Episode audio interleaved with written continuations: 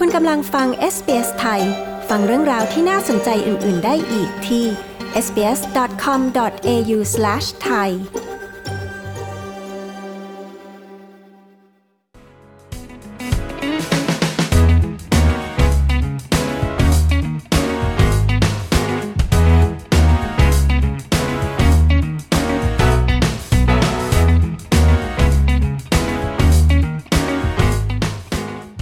จากข้อมูลของ Medicare ชี้ว่ามีชาวออสเตรเลียกว่า 1.8 ล้านคนที่ใช้บริการรับคำปรึกษาด้านการแพทย์ผ่านทางโทรศัพท์หรือที่เรียกกันว่า Telehealth ในช่วง 3 สัปดาห์ที่ผ่านมา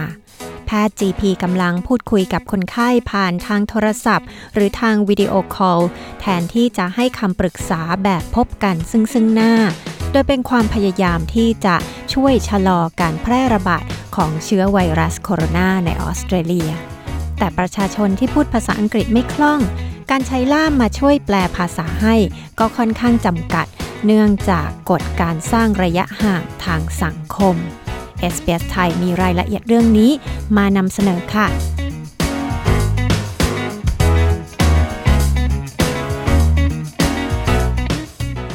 บริการ Telehealth นั้นมีมานานหลายปีแล้วโดยส่วนใหญ่มักเป็นบริการสำหรับชุมชนที่อยู่ห่างไกล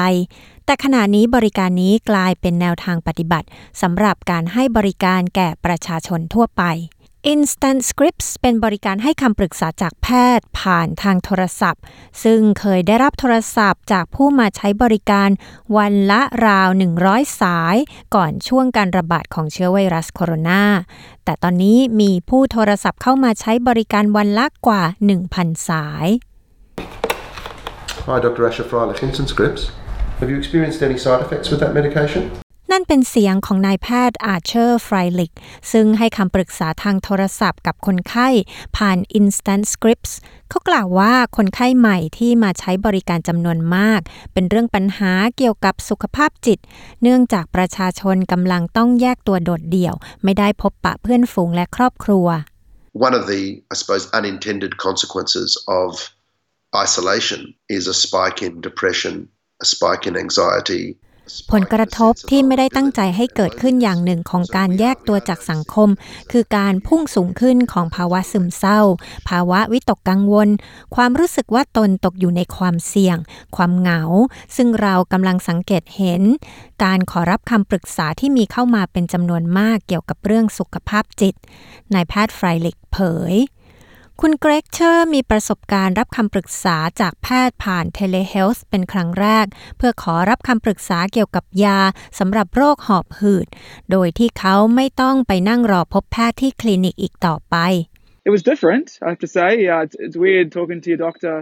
on the phone and via video, but doctor was really professional andผมยอมรับว่ามันแตกต่างไปจากเดิมมันแปลกๆที่จะต้องพูดคุยกับแพทย์ของคุณทางโทรศัพท์ผ่านวิดีโอคอลแต่แพทย์ก็มีความเป็นมืออาชีพมากและก็เห็นอกเห็นใจผมพบว่ามันเป็นบริการที่ดีมากคุณเชอร์คนไข้เผยประสบการณ์แต่สำหรับแพทย์ทั่วไปบางคนอย่างแพทย์หญิงคุตซียาฮัสนานีพบว่ายากที่จะเคยชินกับการวินิจฉัยโรคโดยไม่ได้ตรวจร่างกายคนไข้ To lookSee, feel, observe, and examine hands-on.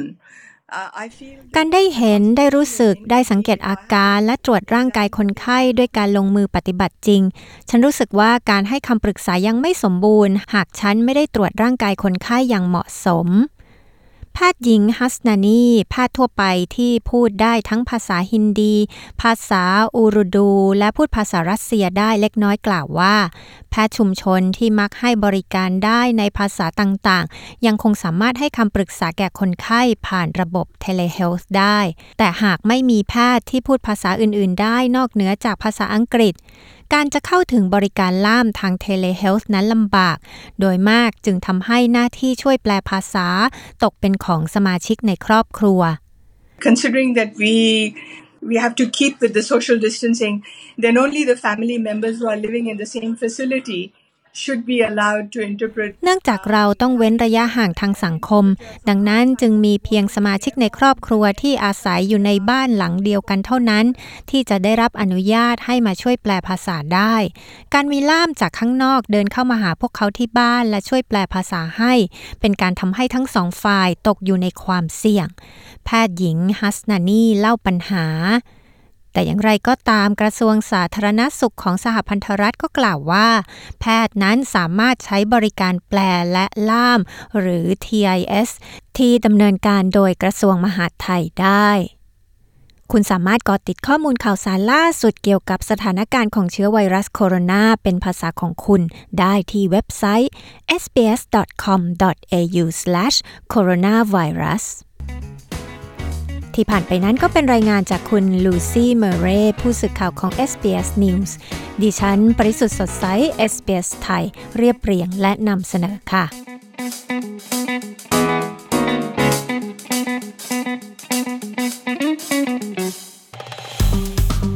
กดไลค์แชร์และแสดงความเห็นไป follow SBS ไทยทาง Facebook